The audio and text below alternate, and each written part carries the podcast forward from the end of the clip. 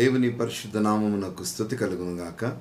ప్రియ దేవుని బిడ్లరా ఈ సమయంలో మనం కీర్తన గ్రంథంలో నుండి మొదటి కీర్తన మొదటి వచ్చిన చాలా సుపరిచయమైన కీర్తన మనం చిన్ననాటి నుండి మొదట మన నోటితో పలకబడిన కీర్తన.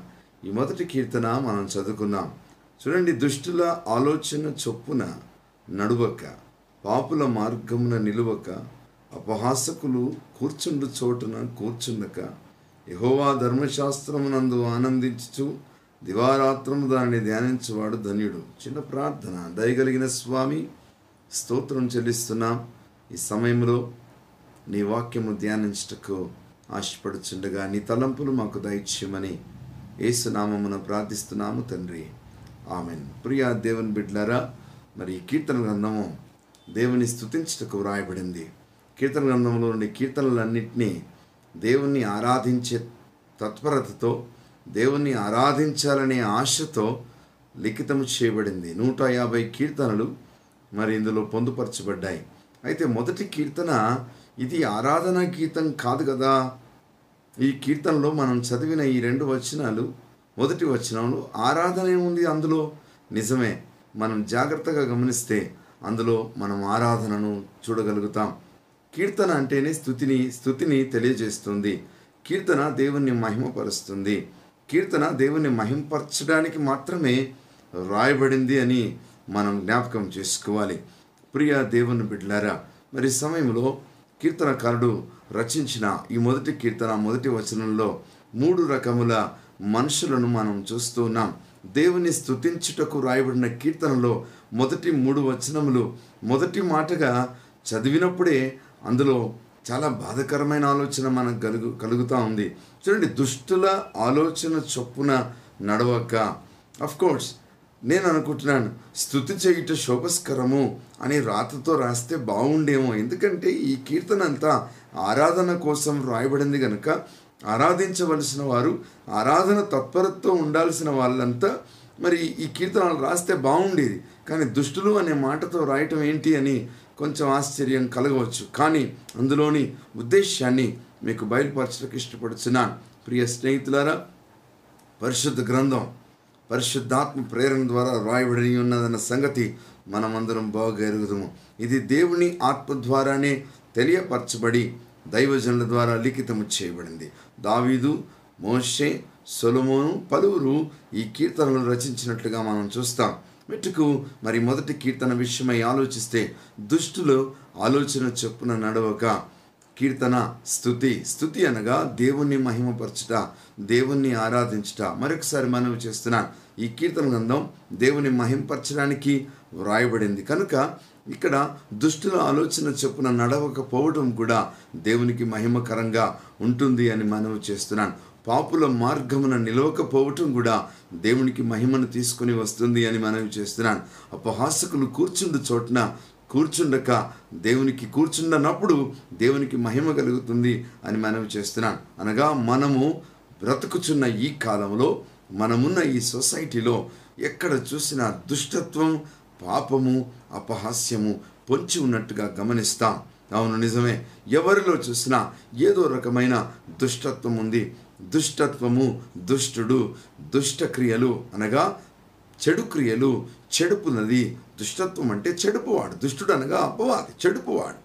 కనుక చెడుపువాడు మరి వాని యొక్క ఆలోచన చెప్పున దుష్టునికి ఆలోచనలు వస్తాయి.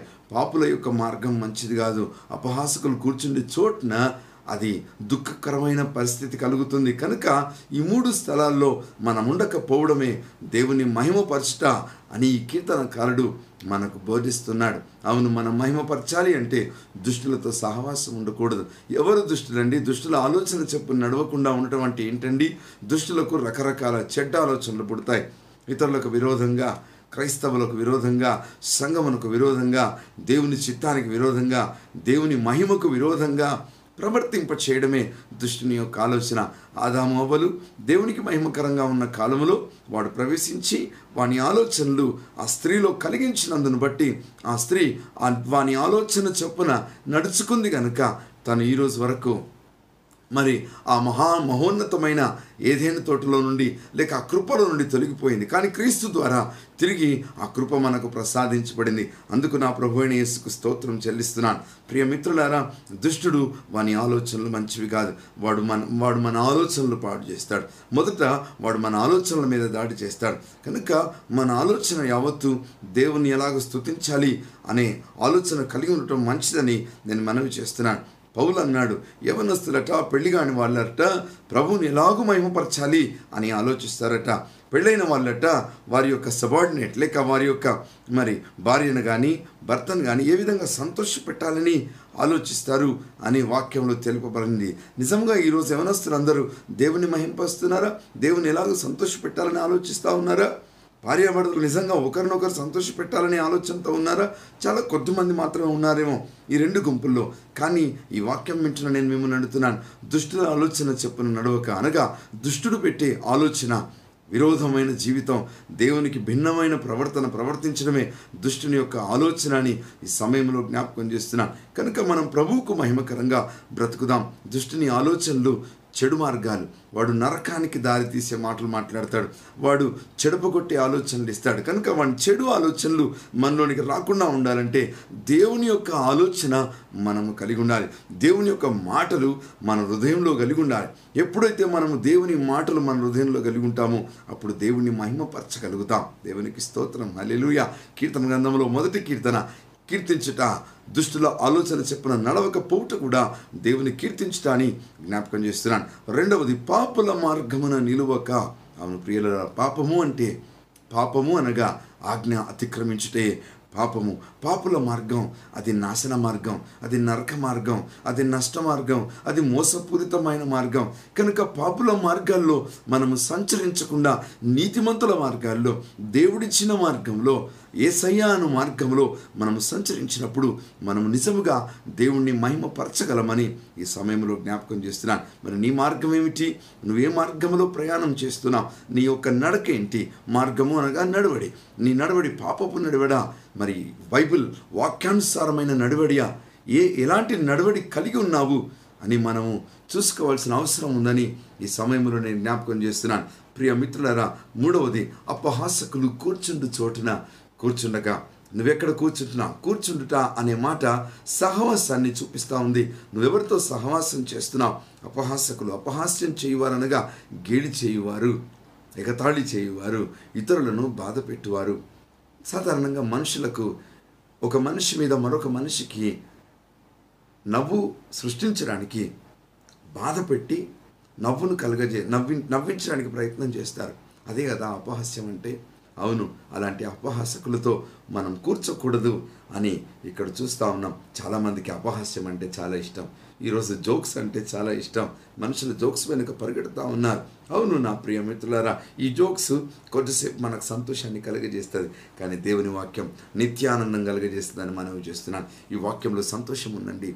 ఈ వాక్యంలో ఆనందం ఉందండి. ఈ వాక్యంలో పరిపూర్ణ శాంతి ఉందండి. ఈ వాక్యంలో దేవుని యొక్క ఆలోచనలు మనకు తెలుస్తాయండి. కనుక మనం వాక్యం ధ్యానించాలి. అపహాసకులు కూర్చుండుట ఆ స్థలంలో మనం ఉండడానికి వీల్లేదు. మనము అపహాసకులు కూర్చుండు చోటున కూర్చుంటున్నప్పుడు మనం ప్రభువును మహింపరచిన వారం అవుతాం. ప్రభువుకు మహిమకరంగా ఉన్నవారం అవుతాం. కనుక ఇటు మూడు దీవెనలు. అనగా దుష్టుల నుండి వేరుగా ఉంటా పాపుల నుండి వేరుగా ఉంటా అపహాసకు నుండి వేరుగా ఉండుట ఈ ప్రవర్తన కలిగి మనం ప్రభువును మహింపరుద్దాం. మహిమపరచు విషయంలో మనమందరం ఎప్పుడైతే ముందుకు పరిగెట్టగలుగుతామో ఎప్పుడైతే మనం ముందుకు వెళ్ళగలుగుతామో అప్పుడు ప్రభు మహింపరచబడతాడు. ఎప్పుడైతే దేవుడు నీ ద్వారా మహింపరచబడతాడో ఆ మరుక్షణం ఆయన యొక్క ఆశీర్వాదాలు మన మీదకి దిగి వస్తాయని ఈ సమయంలో జ్ఞాపకం చేస్తూ ఈ మాటలు వింటున్న మిమ్మల్ని అందరినీ దేవుని దీవెనలకు అప్పగిస్తున్నాను.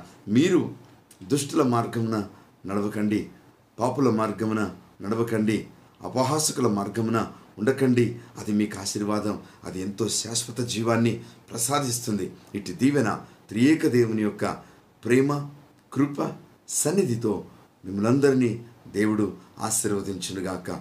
ఈ కీర్తన గ్రంథం నూట యాభై కీర్తనలు వచనం వెనుక ఒక వచనాన్ని మనం ప్రతిరోజు ధ్యానిద్దాం. దేవుడిచ్చిన జ్ఞానాన్ని బట్టి దేవుడిచ్చిన ఆత్మ నడిపింపును బట్టి మీ కొన్ని తలంపులు మీ ఆలోచన కోసం నేను అందించడానికి ఇష్టపడుతున్నాను. ఈ మాటలు వింటున్న దేవుడు మిమ్మల్ని గొప్పగా ఆశీర్వదిస్తాడని ఆశపడుతున్నాను. మేము మీ- కొరకు ప్రార్థన చేస్తాం. మీరు మా సేవ కోసం మా పరిచయ కొరకు ప్రార్థన చేయండి. అది మీకు అందరికీ ఆశీర్వాదకరంగా ఉంటుంది. దేవుడు మనందరినీ దీవించును గాక ఆమెన్.